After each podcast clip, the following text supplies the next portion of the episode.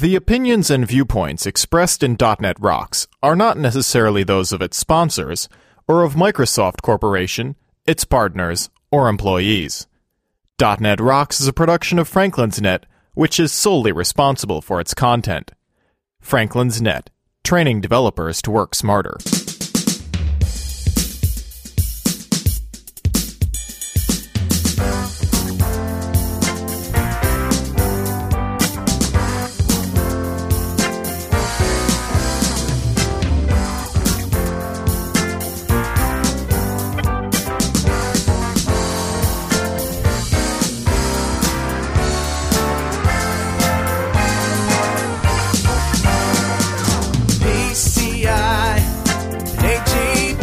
Hey, Rockheads, take your ferret out of the microwave and listen up.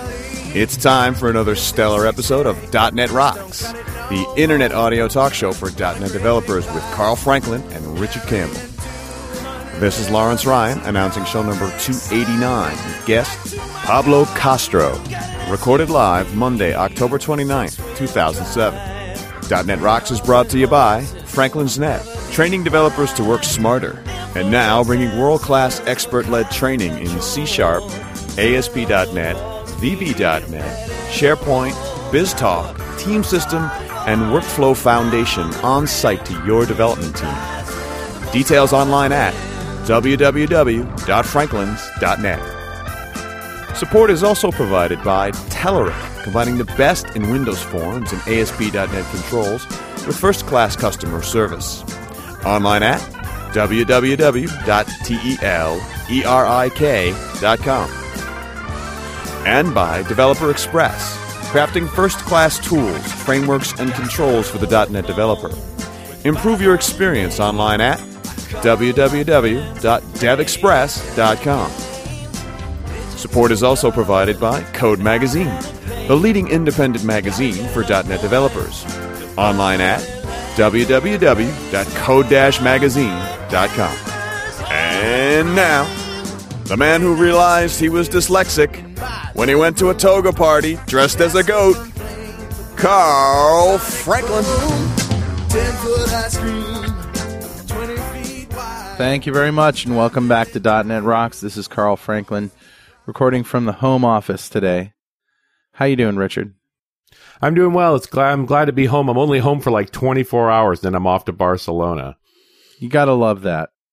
Uh, Gotta you know, love that. I and I remember yet last night I'm moping to you about my life, and I'm like, I'm an idiot. Right, you made this life. You signed we up for made this. this life. We have worked hard for this life, and you know it gets tough when you're. I did seven conferences in 12 weeks or so. so in the middle of that, it's hard, but for the most part, it's it's the coolest job I've ever had. Well, we're hoping that uh, you out there are having as good a week as we are, and uh, let's kick it off right with uh, better know a framework. Excellent.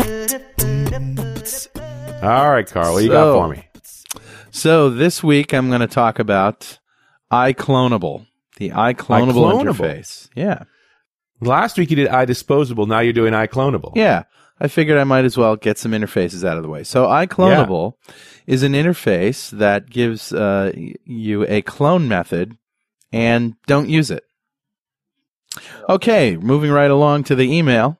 no, I'm just kidding.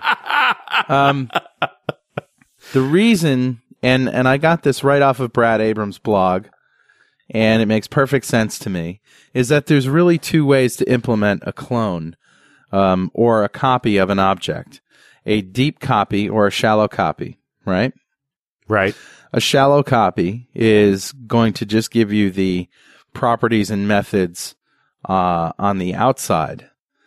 And then any objects that uh, are properties, those also have properties and, and method, you know, those also have properties, right? Right. So a deep copy will go all the way down recursively until there are no more properties left to uh, to to copy. However, a shallow copy will only give you that top layer, and Okay. they're really yeah, because I can see a deep copy being dangerous. well, in fact, when you do uh, a serialization of an object with a binary formatter, you get a deep copy, but you don't always Right. want a deep copy. Right. Sometimes you need it but sometimes Yes. you don't. So Brad says basically that um, you shouldn't use ICloneable because it's just a single clone method and there's no way to tell whether it's deep or shallow. So the best thing to do is to create your own methods, a deep clone and a shallow clone. And uh, really, iClonable is just the clone method. That's all there is to it. Right. So it's not like you know, it's not a ridiculous, uh, ridiculously difficult interface to figure out. So there you go. I'm going to link to Brad's uh, blog where he talks about this and uh, ICloneable. It's great, but don't use it. Yeah, it's it's funny too. Well, and Brad is is the source of all light when it comes to the uh, the framework. Often, Right. you know, he's he's got some of the best books and some great thinking around it. Yep. So what do you got for me today? I'm going to go back to the whole GUID discussion one more time, just because Jim Kita wrote such a great email, I couldn't resist it. Okay. Let me read this. Uh, I know I'm very late to this discussion only because I just heard the podcast this morning, but when I heard Carl mention in 282 that he uses random number generators to generate GUIDs, and I do pronounce it GUID, I thought, oh crap, you've lost all the benefit of a GUID, but whatever floats your boat. I like a guy like that. It's like, you know, I disagree with what you're doing, but if it makes you happy, go ahead. GUIDs are guaranteed to be unique, but not necessarily random. If you look up the RFC for UUID, that's RFC 4122, you will find the definition to be very deterministic, as it includes information about the time and location that the GUID is generated. But the algorithm is fashioned to generate a GUID that is different from any other GUID in the entire universe over time. Didn't we already talk about this? We we did, but he digs in a little further and deals a couple other elements I think are interesting. Okay. There is a problem with RFC 4122 U- UUIDs in that you could reverse engineer where a unique ID was generated from. And the reason is that the other thing they use to make it unique is the MAC address. So if you have a date and time stamp and a MAC address, you're pretty much guaranteed uniqueness because MACs are unique completely. And then you throw in the timestamp, you know, that's about it. Unless you yourself are generating two GUIDs at the same millisecond, you're never going to run into each other. But the problem, of course, with a Mac is they can find you, right? That's sort of a privacy issue. Hmm. So, and then he goes into a little side note here, which I think is interesting and, and real worth bringing up. As a side note, SQL Server 2005 provides two functions for creating new GUIDs, new ID and new sequential ID. It is important to understand that while new ID provides a GUID guaranteed to be unique against all other GUIDs generated by new ID, and new sequential ID is guaranteed to be unique against all other GUIDs generated by new sequential ID, it is absolutely not true that a GUID provided by new ID is unique against GUIDs provided by new sequential ID. Mm-hmm. From the very fact that the two algorithms are different, the space of GUIDs generated by the two methods are guaranteed to overlap in at least one place and time. I have seen database professionals change the GUID generation method from one to the other within a particular production application, and this is cause for great concern. If you start with one method, you need to stick to it unless you want to regenerate and re-reference all of your GUIDs using the new mechanism. Now, this is getting into some database related issues that, uh, that Jim's talking about, which obviously I care a great deal about. You know, normally GUIDs guaranteed unique, not necessarily random, but they're not necessarily sequential either. And in databases, that can be quite painful. You prefer to sort of write sequentially. It's better for the indexes. So regular GUIDs caused grief in databases, that performance issues. If you're trying to create a thousand rows or 10,000 rows all at once using GUIDs as unique identifiers, that was a lot more painful than when they came up with this new method of new or sequential new ID. You know, I remember having this discussion with uh, some guys I was working with back in the SQL 6.5 days, Right. and there really wasn't anything there. There was no solution to it at that and time. and that we were talking about MAC addresses and and timestamps back then, and I just uh, thought to myself, "Oy oy oy," you know, uh, you know, we weren't doing that. Of course, we we were just using the basic identity stuff, you know, the auto. Well, and it's I, I think interesting they were just re- called auto incrementing integers back then. Well, yeah, and, and we still use those all over the place in a database. And in terms of just speed of writing rows, it's hard to touch a long int incrementing. Right, but we were dealing with data that had to be unique in the world, and uh, trying to come up with some unique identifiers. We were running up against that back then. So, you know, these issues don't go away. They just uh, we get new tools and and and, and I'm glad that you read that. That that was a, a unique uh, twist on the problem. Well, and I think I've just about done GUID to death, so I'm going to let it go now. All right. Thanks very much, Jim. Yep, we'll be sending you a mug. If you got any uh, emails or suggestions or anything like that, send them to .netrocks at franklins.net. And hey, you know, our friends uh, down in New York City, Greg Brill at Infusion, they're still hiring people for the New York City tour. If you think you got what it takes to uh, be moved to Manhattan for a year and live rent free in an apartment in Manhattan and command a pretty decent Manhattan salary, enjoy city life for a year, you want to check out this blog post uh, at shrinkster.com slash kh6 detailing everything. And you know, those guys also have openings in London.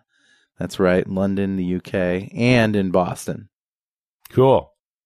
So let's get on to the show, shall we? Uh, Pablo Castro is our, our guest. Uh, Pablo's a technical lead in the SQL Server product group. He currently leads the Astoria effort, as well as some other future components of the Microsoft data platform. Welcome, Pablo. Hi there. How are you? Great. How are you? Astoria. How yeah. much time you have today? Well, I have a little bit. this is the honestly the first I've heard of it. About ten minutes ago. Okay. And um, why not just tell everybody what it's all about? So Astoria is about um, it's like at a high level, it's about creating services that are data centric and uh, in a way that is web friendly. Um, so essentially, Astoria is a sort of is a bunch of technology and also a set of patterns for uh, for sort of for building services that expose data to the web and for consuming those services.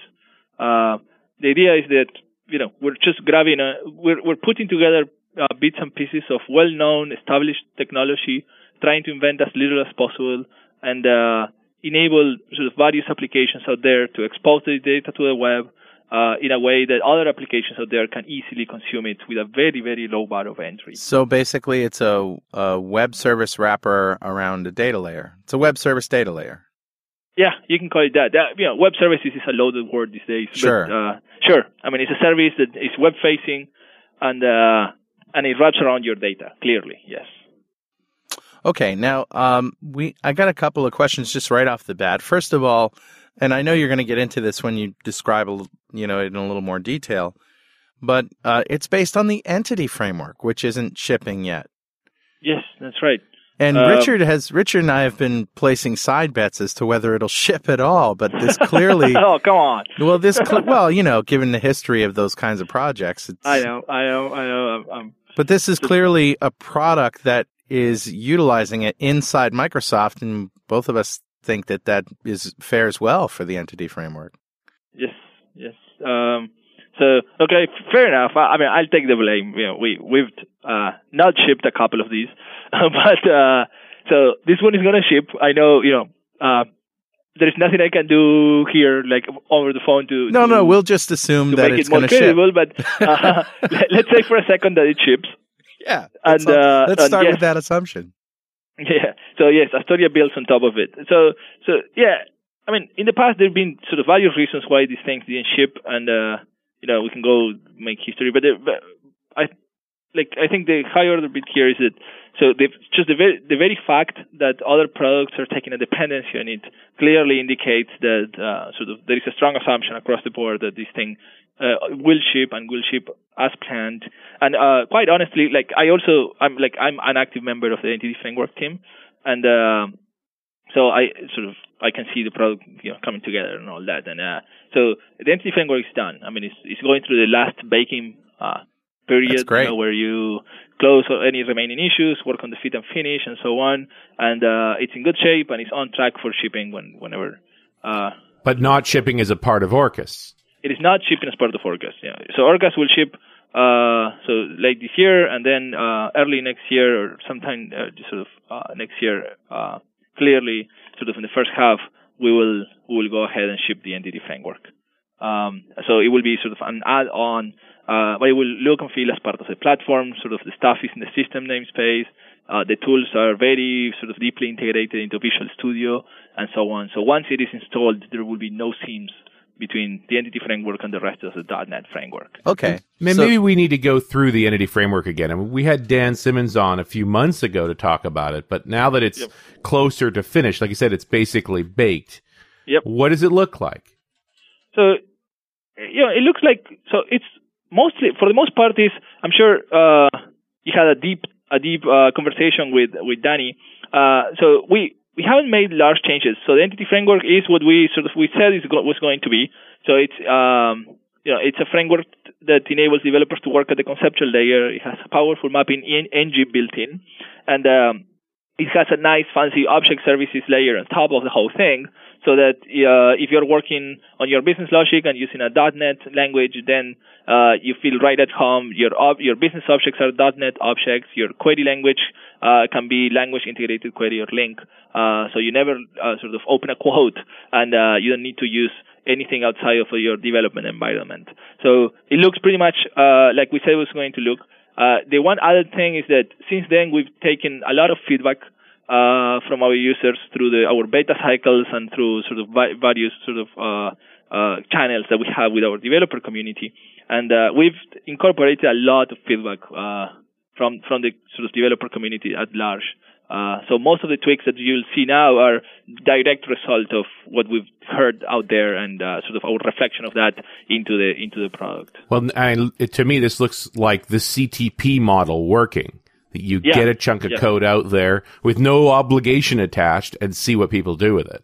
Yeah, yeah, exactly, exactly. And uh, we're pushing it more and more, right? With the entity framework, uh, we took a bunch of feedback and we're incorporating it now as much as we can. Of course, you know, there's always stuff that you leave for the next version because you, otherwise you will never ship anything.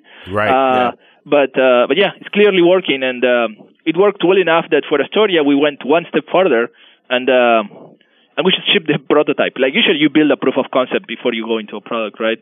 Uh, but that those proof of concepts usually never see the light of sight, the sort of the light of day. Right. Uh, uh, whereas and um, it worked well enough, and we got enough feedback in previous cycles that for Astoria we said, okay, we'll just go for the whole thing, and we took the prototype that was literally a prototype. It was not meant for production or even close to for production use, and uh, we just shipped that and to get as early as a feedback as possible. Okay, so let's get back to Astoria for a bit. I'm curious as to, you know, syntax and how it's used, and you know, to what extent uh, you have SQL-like syntax in the URLs and and uh, all of that stuff. Give us a little bit of uh, a little bit more in-depth overview here of what's Okay. what. Okay, so let me highlight the first thing I think uh, we should highlight is the fact that uh, so Astoria is is a way of of exposing data in the most general sense. It's like I know there is almost an implied tie between um, data and databases, but the reality is that especially current like these days, if you look at the web, there's plenty of data sources out there uh, that range from you know from actual database kind of stuff all the way to you know Flickr and Facebook and uh, you know. Uh, RSS feeds, which exist pretty much for everything out there.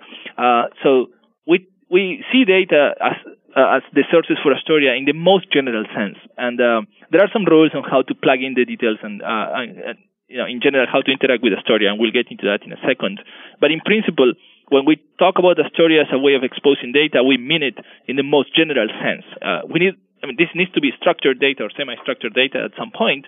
But other than that, uh, it, it has no particular or technology, uh, not particular uh, technology that needs to be used for sort of storage or anything I like see. that. Um, so in principle, what Astoria does is there is a server component, and uh, which you run in in if you're exposing data to the web, and you're running some web server here, If you're exposing data, say inside your enterprise, then you will run it in some web servers within your enterprise. And um, what that server component does is it unifies the the a URI format. I mean, we picked a format, and it's important to pick one. We'll get uh, deeper into that later, but it's important to get one for the sake of a very uniform interface. The one URI format we picked is simply a format that follows or layers very naturally on top of the underlying data model that we use. Uh, basically, since we're gonna we're going to expose data sources from very various uh, technologies and uh, sort of that range from databases to sort of feeds to other arbitrary data sources out there, uh, we said let's make the data more or less look alike. So uh, we we took the the entity data model or EDM. Um, the EDM there is some there is a bunch of background about it and. Uh, there is there is uh, papers written about it that are available in our website that talk about the details of the data model. But in principle, there are two elements that are interesting. There is uh, entities and relationships. So uh, from the from the web service interface, this is nice because so what we do in Astoria is we take these models regardless of how they are backed by physical storage, and uh, we expose this model through a REST interface. And this REST interface takes every entity and turns it into a resource, and it takes every association between two entities and turns it into a link. So there is a very simple, very clean translation from uh, what is the input source and what is the, the visible uh, set of data in the REST interface. Uh, so from there, building URIs is actually fairly straightforward because now we can simply say, look, we have a bunch of containers and those containers contain entities. So the URLs are pointers to those entities in those containers. Uh, so the syntax is as simple as we say, you know, the root of the service, and then we say slash container name, and then we use parentheses, and then put the the key in there. Uh, and uh, so simply you can say if you have a customers container, you can say slash customers parentheses one two three, and that is a URI that points to the resource uh, uh, at the customer resource in the customer's container, which has a key of one two three. Hey, this is Carl. I just want to take a minute out of the show to tell you about Telerik's Q2 2000 Tools Update, which can be summed up this way blazing fast performance for ASP.NET, WPF like visual effects for Windows forms, and codeless reporting. The Ajax based content editor is now 76% faster and much more intuitive. The grid also received a performance boost, plus PDF export, frozen columns, and they've even added a new awesome scheduling component. What I find even more intriguing is Telerik's Windows Forms suite. It's unbelievable that it offers WPF like visual effects like scaling, rotation, object motion, transparencies, and so on without WPF. As a result, you could have grids, tree views, ribbons, and more with a previously impossible level of interactivity and appeal. Telerik has recently added CAB support, which makes the component set a perfect fit for large enterprise applications. Lastly, with Telerik reporting, you can create advanced business reports in Windows, web, or PDF format using pretty much design time only. Wizards, expression builders, and converters help you with the design, styling, and integration. You'll also be amazed to see some unique features like CSS like styling and conditional formatting. See what all the fuss is about. Download a trial at Telerik.com and don't forget to thank them for sponsoring .NET Rocks. So it seems like you've essentially eliminated the concept of the method per se, that it's just it's always get and here's the the entity I want. And you basically created a little syntax for selecting, you know, in the URI. And and my first thought here, Pablo, is, uh, you know, I, I guess that that works really well with a lot of other data sources. When you're using SQL Server, are, are store procedures are possible, or is that just dinosaur thinking? That's a great question. Um, so, no, depending on the nature of the data source, is how, how you expose the, the sort of the URI space. So we give you a default option where right. uh, you give us uh, an EDM mapping, and if it is an arbitrary data source, which could even be your own business logic, then it's just uh, anything that it looks like a CLR object graph. Okay. If you're using the entity framework and say pointing to a database, by default we build a URI space for you that is based on dynamic SQL, meaning you write URLs, but under the covers we'll go generate SQL. Now, there are many scenarios where you don't want that to happen. You want a more sort of restricted uh, interface to your data. Um, and uh, that could be, could have to do with wanting to enforce business logic or with predictability around query plans and such. If it is the latter, uh, you probably want to use store procedures for this, and we have a way of hooking up store procedures into the URI space. Sure. So that uh, you can sort of take over a piece of the URI space. You can say, for example, I don't want you to say slash customers and get all of the customers in that container. Yeah. Uh, I want you to go through a special URI that is called my good customers. Hmm. And uh, my good customers is actually takes a couple of arguments and it's actually store procedure call under the covers, uh, although the client cannot really ta- tell that. Right. Um, the only thing you cannot you can sort of observe from the client is that query composition is not allowed, meaning the store procedure is by design fixed, right? And that's sort of a feature of store procedures. Mhm. So you cannot use custom sorting options, or you cannot use uh, filtering or stuff like that because the store procedure has a, a, a predefined interface. so views might become uh, popular in this Yes, in this certainly. sense, definitely. Certainly, views work really well. Uh, table values functions also work really, Sure. really well because uh, you can take arguments, uh, which views you know don't, uh, but at the same time the output is composable, which means you can still support sorting and searching and you know Yeah. all that stuff that is usually handy when you want to create a more flexible data interface. So if I could just summarize then, even though it looks like, you know, it, it looks like you're just selecting from tables and that's all you can do. No, that's not all you can do. That's the default behavior built into the URI, the, the sort of the, the feature set. But just because it's there doesn't mean you can't have stored procs in the back end. Yes, yes, absolutely. And you can also do like sometimes you want to inject some business logic in the middle tier, like uh, Sure. inject filters based on joins with other tables and stuff like that. So we have a query composition mechanism that allows you to to sort of inject bits and pieces of the query as we build the bigger query that is going to send, be sent to the database. And the Uh, format is just pure XML? Is it entity XML? What, what do you get back? Uh, fro- you mean from the HTTP interface? Yes.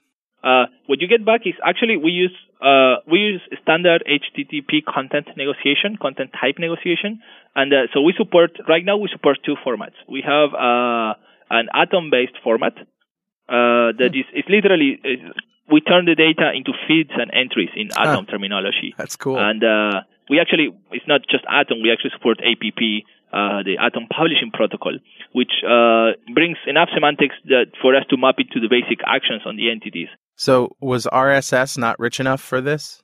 Well, uh, yeah, RSS is, is the feed format, but it doesn't define an interaction model. Like there is no uh, update semantics built into it, and um, there is, uh, in general, there is like in Atom, there is a way of, of discovering for a given service what are all of the containers or feeds available, uh, and um, Yeah. and in general, sort of there is more bits and pieces that uh, are more complete than in the RSS case. I mean, in the RSS that is not Atom based, uh, or or not. Um, Right.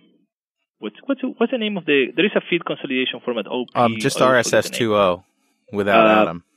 Um, so, but in general, so RSS is mostly a format, and uh, what we need is more- like a protocol. Yeah. And APP defines sort of a whole protocol. Um, so uh, not only says what is the feed format for the output, but it says, for example, what are the semantics of when you say an HTTP put against an entry, you know, against the feed in the store. How what what, are, what is the expected result of that? It defines how to uh, deal with links between between things and, and stuff like that. So it was actually uh, it mapped surprisingly well to what we were trying to do. Um, and further, you know, it's already a well-established, you know, popular popular format and protocol. So it was uh, sort of it, it was it was sort of a very very a relatively easy choice for us to go for it. Um, that's one of the formats. Now the service is defined designed so that it can actually support multiple formats. So Atom is one of them, and uh, APP. We also support uh, a JSON-based format, and the protocol is very similar to the Atom one, but the format Cool. is actually follows the or uses the the JavaScript object notation. Uh, um, The Ajax people will be very happy about that. Yes, exactly. This is for sort of people working on Ajax applications where you you know receive the data on the client and you want to use it as regular JavaScript objects. So if you trust the source, you can just eval the answer from the service and bang, you have objects. And um, in fact, the JSON payload is designed for for being friendly to the developer. So we try to sort of avoid too many spurious uh, control information fields and stuff like that embedded in the payload. We have some, but they're placed so that they don't get in the way for the most part. Okay. Um, and uh, so for now, we, we're thinking we're, we're going to start with these two formats. We may introduce more formats in the future. Like uh, the mechanism is there to introduce formats because we simply take, you know, the accept header and HTTP, which is the usual way of doing this, and then on the way back we send you the content type that matches the accept header if we can match it. but the fact so, that you support two makes it plain to me you're planning to support more. Yeah, I mean, uh, we don't have concrete plans now of, of any one in particular, but uh, we we do think that over time we will get asked by different scenarios for, from different customers to to introduce more and more formats into the system, and we'll probably slowly introduce uh, introduce them as we rev the versions of the system. So, is it built with a provider model? Is it easy to swap those things in and out? It is. So, we, internally it is, but right now we're we, um, we're not exposing it publicly, and we're going through the debate of whether or not we should do it. Um, my primary concern with exposing them publicly is that, like, I really don't want to invent yet another serialization stack for the .NET platform. Right. And um, so the Astoria, so the Astoria requirements for serialization are very specific. Uh, this is not like definitely not a general purpose mechanism to take objects and put them over an HTTP head. Uh, the goal of Astoria is to provide you know substantially more semantics than that because uh, I mean, that's the value out of the system. Like uh, just turning objects into XML is, is, something that has been sort of extensively explored, and we have we have very good support for it in other parts of the platform already. So um, in Astoria, we have very constrained semantics about can, what is legal or not, or what is expected from a serialization format. Things like so all of the objects have links to the to other objects they are related to. Every object has a URI that this that identifies the location of that object and where you cannot do operations on that object. And in general, uh, it has a set of ex- you can uh, set a, a, set of expectations uh, because it's a sort of a more um, specific system, so that clients can make assumptions and leverage those those uh, those particular uh, characteristics of the format to sort of do to provide value add services on the client. Uh, so that's why, like, I really hesitate that whether or not we should we should allow custom formats to be plugged in. Now, um, seeing as how you're you're supporting linked entities on the back end, are there any LINQ enabled data stores that uh, or things that implement IQueryable that you find interesting? Yeah, like in, so I, I guess uh, that's one of the primary reasons why we layered on top of uh, of, of, of LINQ in general. Like we were looking at. Uh, let me give uh, like two seconds of background before I answer the question. Um, so if you look at what Astoria does, essentially it takes URIs, uh, it turns them into some form of query, and then ships the query to a data source, and then gets the results, formats them in whatever output the client asked for, and then ships the results back to the client. Um, so we chose LINQ because it's a very should be a very general purpose abstraction. It, it doesn't like things like SQL, for example, or even the the lower level provider model make a lot of assumptions about the data source and the nature of it. Uh, it those those assumptions are required for sort of for lower level frameworks or richer frameworks that want to know the nature of the data source. But for something like Astoria, LINQ was a very nice uh, uh, point for abstraction because it doesn't say almost anything about the, the underlying data source. It's just a very uh, simple way of of describing queries and exchanging queries between Astoria, which is a runtime, and the actual data source. Uh, so now we can plug in uh, LINQ implementations that point to pretty much anything. Um, so the ones that so we, the ones we are shipping is we have uh, we have LINQ to SQL, which is shipping in Orcas. We have LINQ to entities, which is shipping uh, together with the entity framework, and those are, those two are sort of database uh, database oriented LINQ implementation. Uh, then we uh, we have LINQ to XML, which is uh, also shipping in Orcas. Um, which allows you to do an, a number of interesting things. Uh, what this means is, as part of your service, if you want to integrate data from somewhere or doing a server-side mashup, uh, you can pull the data using uh, the HTTP web client or something, uh, reshape it and filter it and so filter it and so on using XLinq, and then you plug that into Astoria to, to surface it to your consuming clients in a way that is uniform with the rest of your services. Um, of course, in this case, it's not like in the database case where the query gets pushed down to the data source. It's more like you're doing the work in the middle tier. But um, it's nice from the from the perspective of uh, it's a very easy way of pulling data in from somewhere else, uni- unify the way it's surfaced, and the, unify the way interaction model works in general. Uh, and then there is a lot of uh, smaller data or smaller implementations of LINQ, like subsets of LINQ, that are coming out out there that are very interesting because they target non-databases, which I which I think is where this thing is gonna uh, gonna become more and more popular over time. Like I've seen uh, everywhere from LINQ to Active Directory all the way to LINQ to Amazon and LINQ to Flickr and yeah, it sounds like, like a great mashup tool. Yeah, yeah, yeah. I think uh, there's a great opportunity there because uh, like LINQ is a very expressive uh, query formulation mechanism. So the, having the ability to do that and uh, sort of to use the same tools and, and same patterns uh, on this set of very, very broad and different data sources, I think is a great opportunity. You know, I was thinking about why you were using the entity framework, but I think I have my answer now. You know, going all the way back to uh, Carl's question about using stored procedures, that's really a capability of the entity framework, isn't it? To get underneath and control the way that data is accessed? Yes, yes. I mean, the entity framework gives us goodness. When, when we're going against a database, entity framework is great uh, because uh, so it gives us this whole mapping thing which uh, it is what you're sort of mentioning, where uh, you can map store procedures, you can map views, you can uh, you can use the mapping to join tables together or to split tables apart, to rename right. things, to hide things. Um, so, and uh, the nice thing is, Entity Framework comes with a nice tooling story that does all this. So it's a visual editor where you can describe your mapping to the underlying store. You can say what, what is what is visible and what you want to remove from your schema and so on. So we by piggybacking into the entity framework, we get a very very nice data modeling story. Uh, it's a great set of tools for setting up the data model, and then you're just sitting over top of that. And I and I was thinking about stuff like the orders line items issue that I'm going to request an order from you and I expect the line items to be in there. Yes. Um, and if it gets, I'm presuming if you're using the entity framework properly, that's just going to happen naturally. Yes, I mean we use uh, for that in Astoria we have a directive that says expand, where you say uh, I'm asking for the orders. Uh, by the way, expand the order lines, and uh, we can actually tell that to the entity framework, literally like that. We can say we're, we're going to ask you for orders, and we want the order lines together. Right. And, and, and uh, again, we, we point to the advantage of using the entity framework is that is a capability that was built into the entity framework, and you're just exposing it uh, with the URI model. Yes, yes. We literally translate this into an including directive, which is whatever directive in uh, during query formulation you would use if we're manually using the entity framework. Uh, so yes, I, like nice thing about all of this is that we didn't have to invent uh, many things to sort of have a very nice story against the database. Um, and also, since uh, the entity framework supported LINQ, it was great because uh, the way we do query composition, like translation and translation in general from URIs to queries, is we simply take the URI and we turn it into a LINQ query.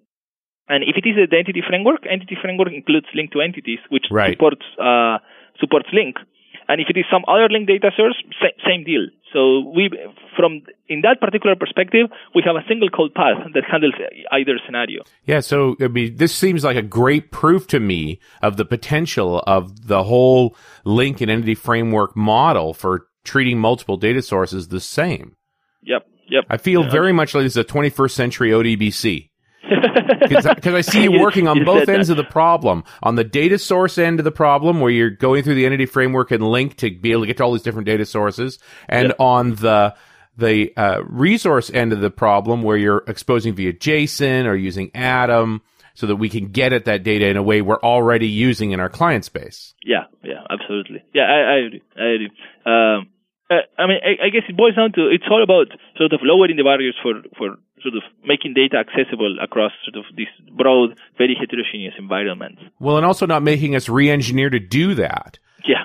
if I'm already building a, an Ajax app, I really don't want to have to redo all of that to get at my data source. This looks to me like it would drop directly in and just be another uh, web service call to populate a chunk of data on an Ajax page. Exactly, and that's why we are so careful about not not inventing too much stuff. Like uh, so we want this to just plug into the existing infrastructure right? So uh, that's why we're so careful about staying uh, on the rest side of things as much as we can meaning we use just plain http uh, we, uh, we use simply URIs to point to things. We use HTTP semantics like you know get and put and delete and so on to to make changes on the resources on the server. We even piggyback on on things like HTTP caching and HTTP authentication. Um, for, for doing sort of standard authentication and caching work so that if you have an existing infrastructure that does HTTP caching, for example, uh, yeah, I mean, the, the, data services would also just get cached. I mean, we, right. ha- we have a mechanism to set the policies you want because you know, the, the different data has different volatility. But in the end, we're just leveraging existing investments in all of these. Yeah, technology. you don't want to write a, yet another caching mechanism. Exactly. It's like not only is expensive, but also like uh, there are two aspects. One is rolling a new one of the each one of these things is very expensive. Not only for us, but for everybody that has to react in their own infrastructures. But, I think there is a higher order bit in this particular case, which is data now has become sort of a first class element of the web, right? Like all of these mashups and all of these Ajax applications and so on are exchanging pure data with their services. Like UI gets lands on the client once, but then it's all about data exchanges, right? And these are environments you don't control at all. And uh, the only thing you can assume is that whatever piece of code you're running made it to the client through an HTTP GET. Right. So that that's the only thing you can assume about the visibility for from the client to the server. And uh, so we we want to make sure that under those rules the system works well. Uh, so we, you know, that's that's why we we just use HTTP and so on, so that we don't introduce additional noise or additional infrastructure requirements into existing systems. Yeah, that's an interesting challenge, and it strikes me that you spent a lot of time learning what else was going on inside of Microsoft, so you didn't write things you didn't need. Yeah, yeah. Actually, inside and outside, like we've been trying to to sort of to leverage whatever was already sort of existing work in, in most of these aspects. Uh, uh, the internal sort of the internal facing parts of Astoria, yes, we we used a lot of the inside technology, and uh, we happen to be already involved in many of these. Like we are actively involved in the LINQ work as well as in the entity framework work. It's actually uh, my my team owns both the entity framework and Astoria, uh, like the team I'm uh, working. Um, right. And then from the sort of web facing perspective, we used as much as uh, possible from what is already there, like ranging from HTTP to Atom to JSON, and in general, you know, whatever was out there was already invented, and it was uh, good. Even if it was not a perfect match, but it was good enough that we could make it work, we would stay with that. I, I find it interesting that I think the CTP approach sets the barrier low enough that you can take chances on trying those near fit technologies. Yes, yes, Yes, the, okay. the whole ex- the whole experiment has been great from that perspective. Like we, so what we did with this with Astoria was something that uh, doesn't didn't happen that often, at least not before in Microsoft, and uh, so we had to fight it a little bit, but it was a good result in the sense that. Uh, we had a very early prototype early early this year before uh, the Mix conference, right. and um, what we did is we well, it was it was a proof of concept and it was kind of working well internally and we said okay wh- why don't we just go out there and just share whatever we have right now? And uh, so we did that. We packaged the the prototype into an msi so people could install it wrote a few examples wrote a couple of documents and um, and say here's here's our thinking. This is not a product. It's not going to look like this. Uh, it's just what we're thinking the direction should be and uh, it worked out great. We got a bunch of feedback, and we could, as you say, we could try all of these things and experiment with things that we may or may not sign up for moving forward. Right. This portion of .NET Rocks is brought to you by our good friends at Developer Express. Developer Express, crafting first-class tools, frameworks, and controls for the .NET developer. Improve your experience online at www.devexpress.com so far we've really focused on HTTP GET and not really talked about stuff like put and post and delete, which I don't think a lot of people know about. But this really is a two-way conversation that I can update data through this mechanism as well as retrieve it. Yeah, absolutely. Um, most of the URIs in the system are read-write. I mean, some of them are read-only, like collections, for example.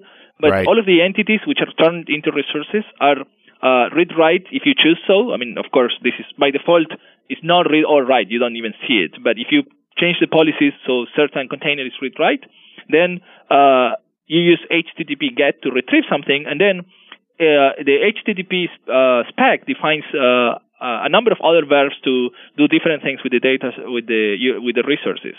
There is an HTTP delete verb, for example, that deletes the resource given by the URI, which will translate into a delete in the underlying data source, whatever that means. Then it's up right. to the data source, of course, to to implement the thing. Like for example, in the case of a database, we go delete the record. In the case of uh, sort of a custom data source, we ask for a deletion, and then the data source does you know whatever they want he wants to do. Um, you know, Pablo, while you were saying that, there's one word that just is ringing in my head loud and clear. Do you know what it is, Richard? No, what is it? Security. yeah, security. let me go through the two verbs and then let me talk about security across the board. Okay, you bet. Um, so there is delete that deletes stuff. Then there is uh, HTTP put, which means uh, replace a resource. Uh, basically, you you give a new version of it and you replace like the old one update. with a new one. Yes, literally do an update. Um, although strictly speaking, uh, put means replace. Uh, not everybody honors that, and uh, there is a debate. Even these days, there is uh, quite a bit of noise, like or buzz out there in the web about how to support sort of merge semantics and whether we should invent a patch verb or stuff like that. Uh, so the put, put, could mean insert. Uh, some people let it mean insert. Uh, we, like, in particular in Astoria, we only use put for for update. Okay. And for insert, we use the post verb. Okay. Uh, like usually the pattern we use is when you say put, the URL that you provide is to an existing resource, and we replace that resource. And when you say post, the URL you post you post to is the containing is the containing construct or the containing URL, and we will create something under that URL. And then on the way back from the post operation, we give you the location of the thing we created. There is a standard location response header in HTTP. So we give you the final location of the guy, so we, you have it for future reference. Um, so uh, we actually support like those are the basic verbs. So there is get, put, post, and, and delete. There is other verbs like options and stuff, but those have more to do with the control infrastructure than with the runtime aspects. Um, so the important thing about these verbs is that they define define a, a uniform interface in the sense that in general it doesn't matter what is the particular schema of a particular service you're talking to. These actions are they are always there and they always have the same semantics. I mean, of course, maybe like for a given user, you get a sort of a forbidden because you cannot delete something. But uh, but in principle, it, they're always the same. So if something can be deleted, it gets deleted by the same action always, which is great from the uh, from the system layering perspective because now like other sort of agents down the path can make assumptions about what each of these actions means uh, for the next for the next layer or for the server layer in particular. Uh, of course, I mean this means now you you're allowing uh, access to your data in a way that is sort of read-write. Like now, if you have a, a let's say a web-facing service, that service actually allows, say, users to read and write data, and of course that will make a lot of people nervous. Uh, so right. we have a, of course, we have a security story for this.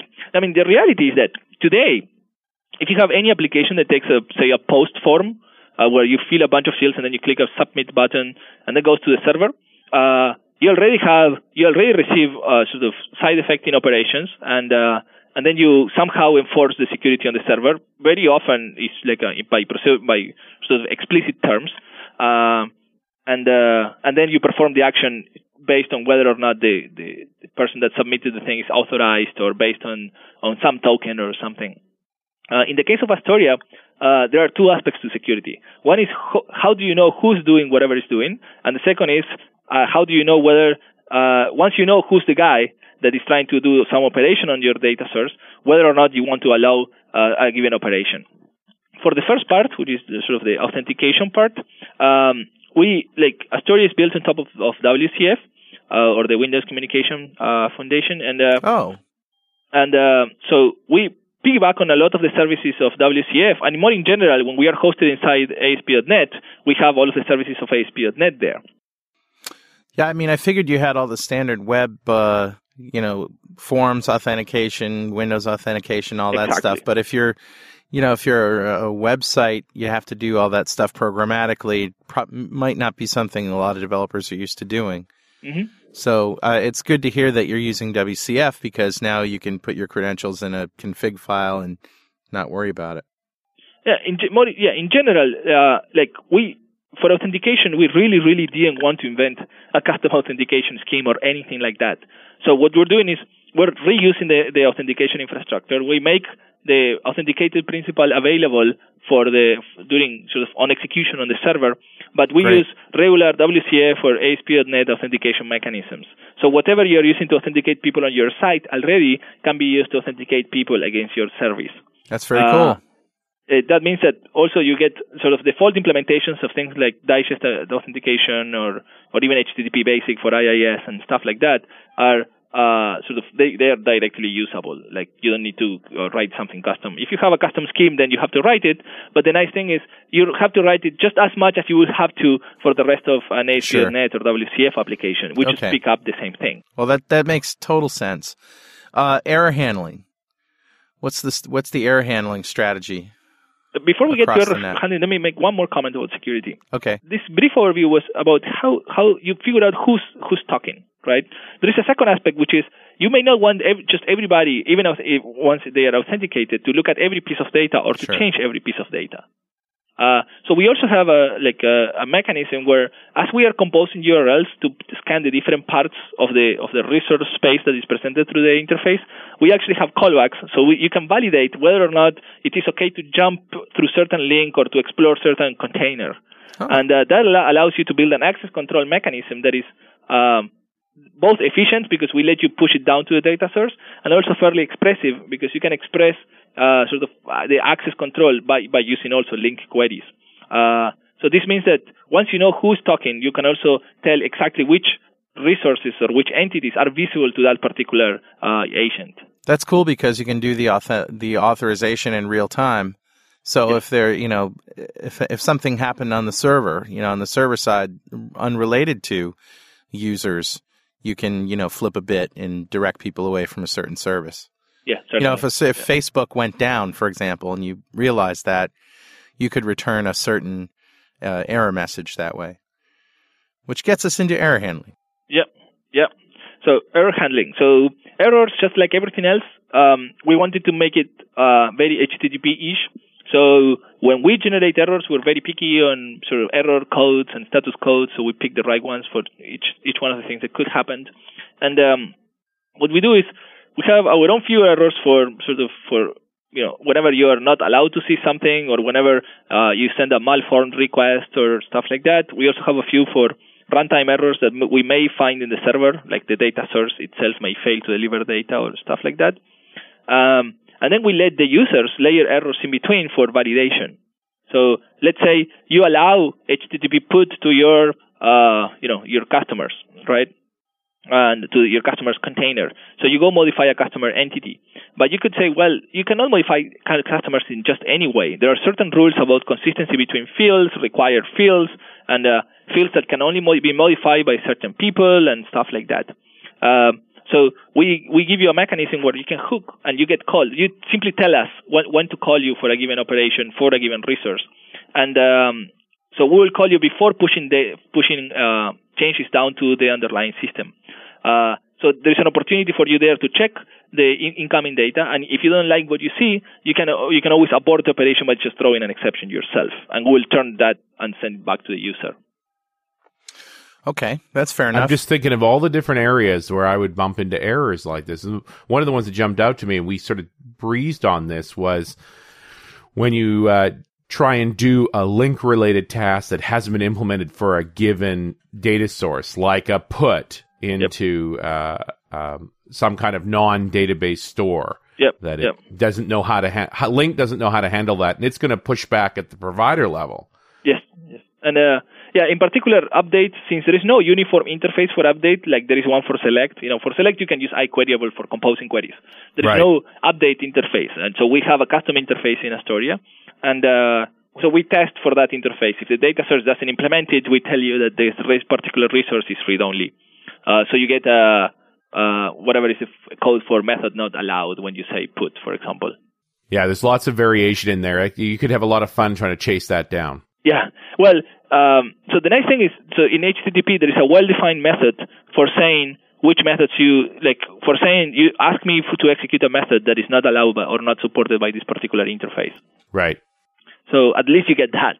Uh, but yeah, if you don't know the nature of the data source and you start to get a glitch like this, we of course we make a best effort. But if the error is coming from inside the data source, it's, it's as expressive as the data source can explain the error.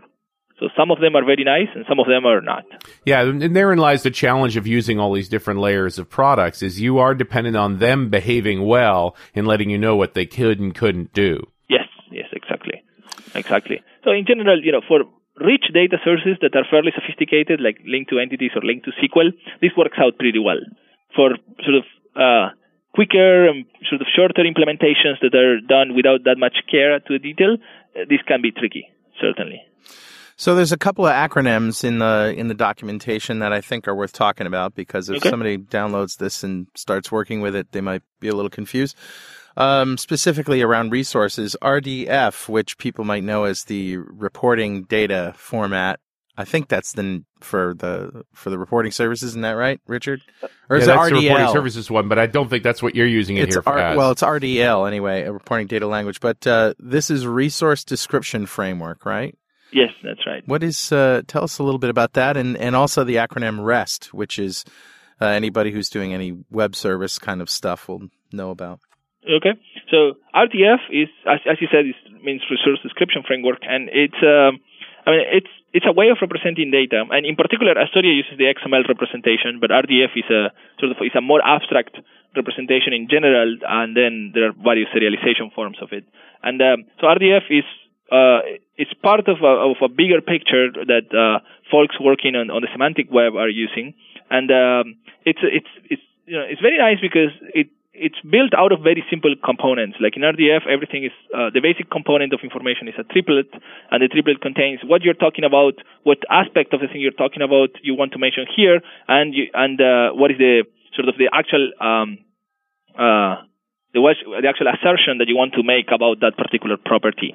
Um, so out of that simple model, you can build uh, like sort of very large both, uh, bodies of knowledge, and uh, you can uh, then explore that knowledge by using various query languages or, or tools that support uh, RDF. And uh, there is also a, a, related query language called SPARQL that you can use to explore the data. Um, yeah, in the early days of Astoria, we that was one of the formats we explored with, and we introduced support for RDF to see what it would look like to support RDF directly in the Astoria service. Um, like right now we don't have it like now we're building the production bits which is sort of a different code base from the ctps we started we started from scratch. Um, okay. and uh, so right now we don't have rdf in there. We're still debating uh, you know whether we should introduce it when we should introduce support for rdf and i'm uh, curious as to what R- you know what those arguments are like. I mean what what's the argument on either side? Um, so the argument for rdf has to do with uh, you know it's clearly becoming popular on the semantic web side of things um, it's um, it's a very it's a nice and expressive format, which is nice. Um, it, like it's already invented, so we don't have to build something. And it's also like I, I actually believe that over time there will be more and more tools that, that speak RDF. So I think from that from that perspective it is interesting. Uh, arguments for not doing it now uh, include the first of all the fact that and uh, I know this is a controversial statement, but you know when we ship the CTPs, we didn't get pretty much any user using using RDF that we don't we know of. Like people checked it Oh, out, but not much people used it. Um, That's the best reason of all to sort of push that down in development stack. Nobody needs it. Hmm. You only have so much time for so many bits, so Yeah. that would get a Yeah. lower priority than the JSON implementation. yeah, ex- exactly. And uh, I do know that there is a very active community of people working on RDF and related topics. So it's not like nobody's using RDF. It's just that maybe the intersection between developers that use uh, Astoria and developers that are building solutions on top of it is not the same that is using RDF or something like that. So bottom line is, so that's one aspect. And the other aspect is, I'm actually not sure that RDF alone is enough, or whether we need to like to make it compelling, we need to go the next step and support like SPARQL too. SPARQL is like a query language on top of RDF, and uh, and also maybe we need to support uh, other aspects such as RDF schemas or OWL, which is another way of defining ontologies on top of RDF. So it's like maybe to make a compelling offering that would that would get the attention of the folks that are using it, we need to go much much farther and. Uh, uh, it's clearly not something we can do in a sh- in a quick iteration like the one we would want to do for V1. Uh, but debate, debate is still out there, so you know over time, who knows? Maybe we'll get to it if uh, if we can build a compelling story and justify sort of spending the time building that. and rest r-e-s-t Okay, REST. So REST is, I guess these days it's like a fashionable thing to say, uh, but more in general. So REST is it stands for Representational State Transfer, and uh, it's a result of uh, dissertation by Fielding, Roy Fielding, and uh, basically, so I mean, I would highly recommend reading that that paper. It's very interesting. Um, uh, so what REST defines is uh, a set of patterns or, or a style. I think the, the term they use is an architectural style. That uh, that guarantees certain characteristics. That guarantees certain level of scalability and certain level of of functionality in general. And uh, in REST, the key elements are um, what is called a uniform interface. uh, which is what we talked about before. In HTTP, there is a very uniform interface where, where you have a fixed set of verbs, and uh, so action semantics are fixed and predefined by the system. And what changes is which resources you act on, but but there are no there is no custom actions in the system. Uh, so also, also REST focuses a lot on, on allo- allowing uh, proper layering, where each layer understands and can make assum- can make assumptions about the next layer up and down.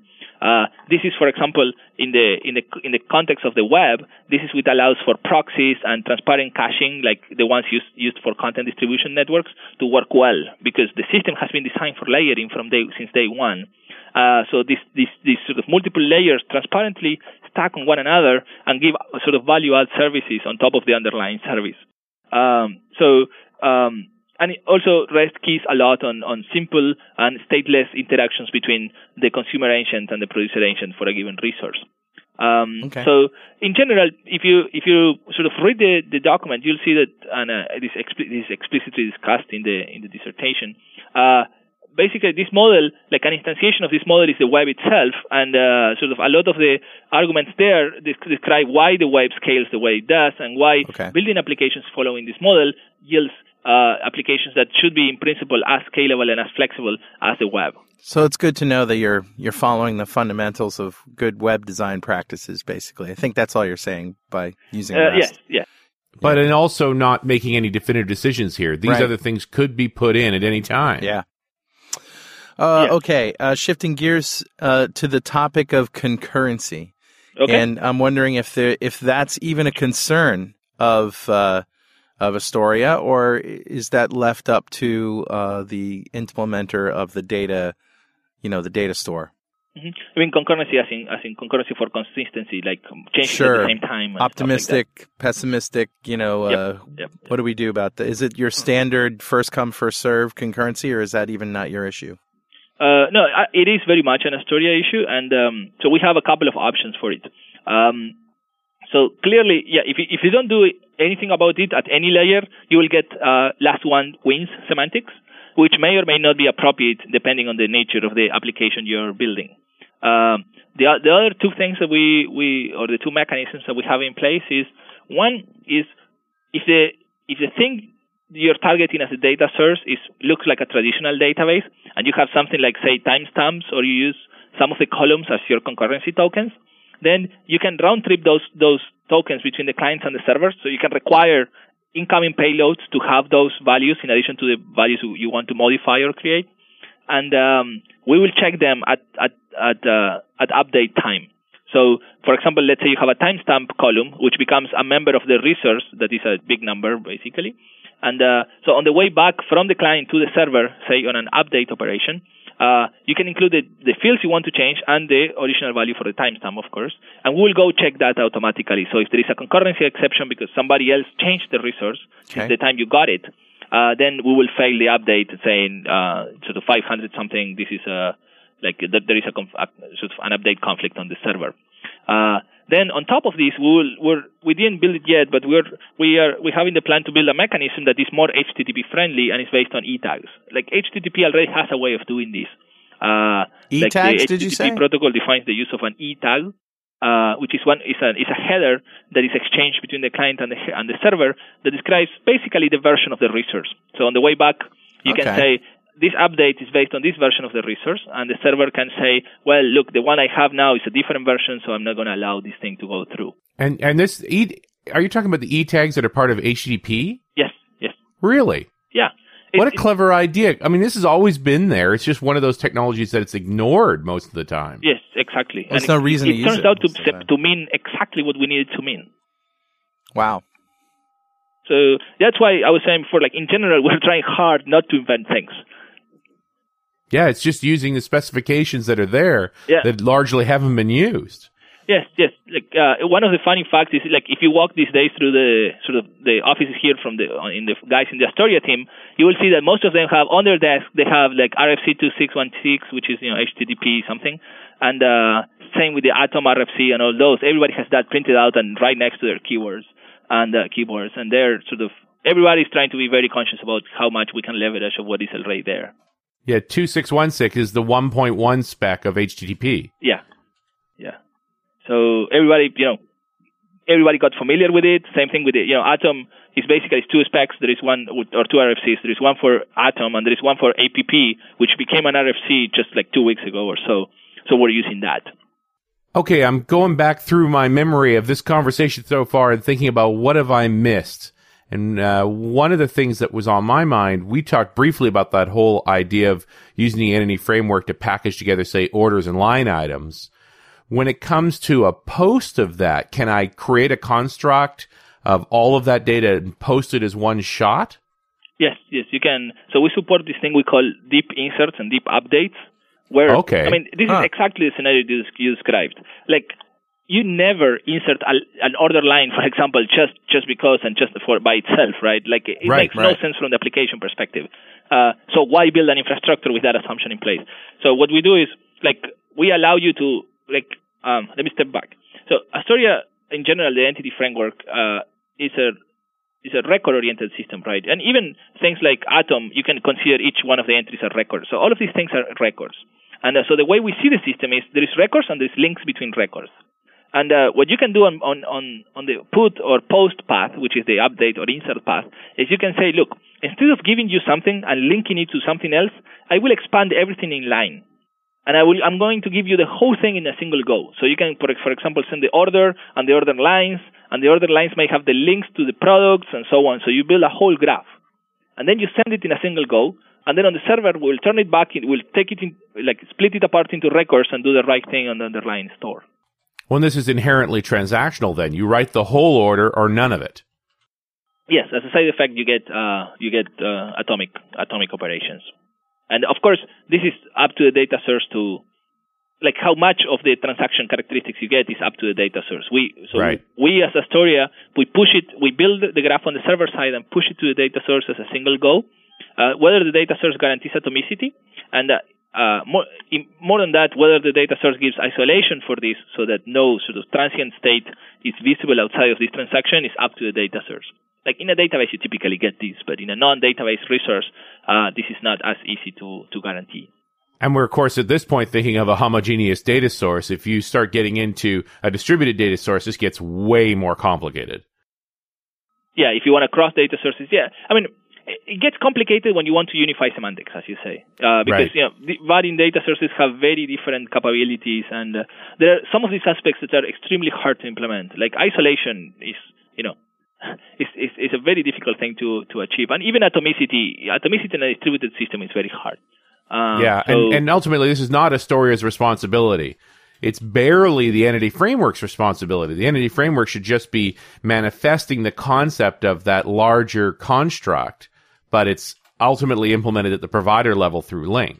Yes, yes. Yes, in the case of the entity framework, we use the ADO the provider model. And in the case of the other LINQ data sources that do not go through the entity framework, then it's up to the data source to do sort of whatever they think is the right thing for the semantics of the underlying data source.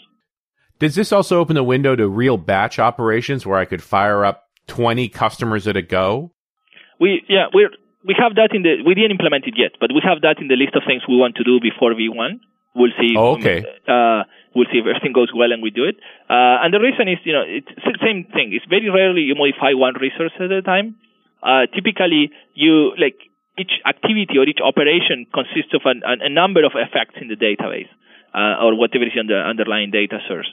So we want to make sure that we can model these as a single operation. So we're thinking of supporting something like a change set construct or something like that.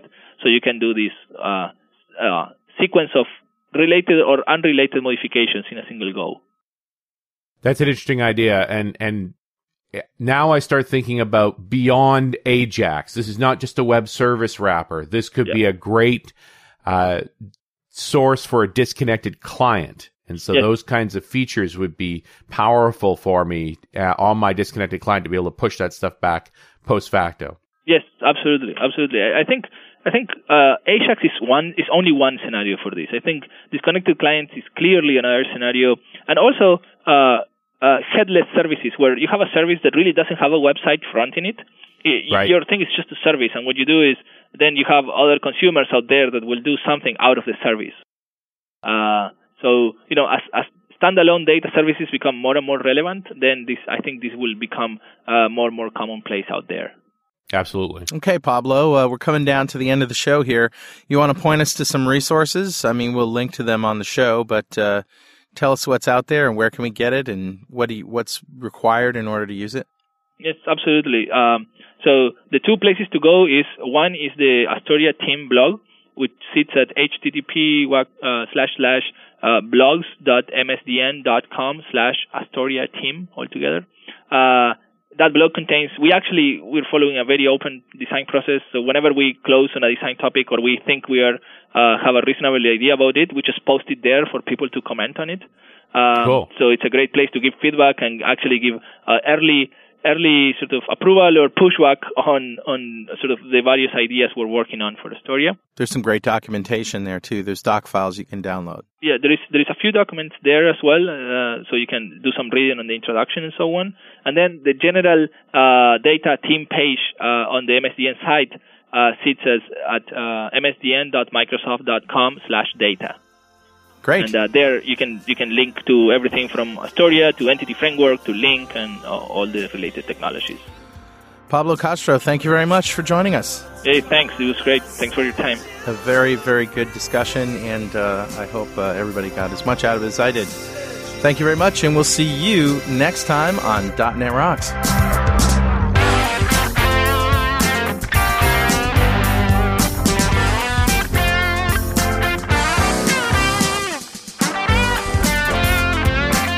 .NET Rocks is recorded and produced by Pwop Productions, providing professional audio, audio mastering, video, post-production, and podcasting services. Online at www.pwop.com. .NET Rocks is a production of Franklin's Net, training developers to work smarter and offering custom on-site classes in Microsoft development technology with expert developers online at www.franklins.net.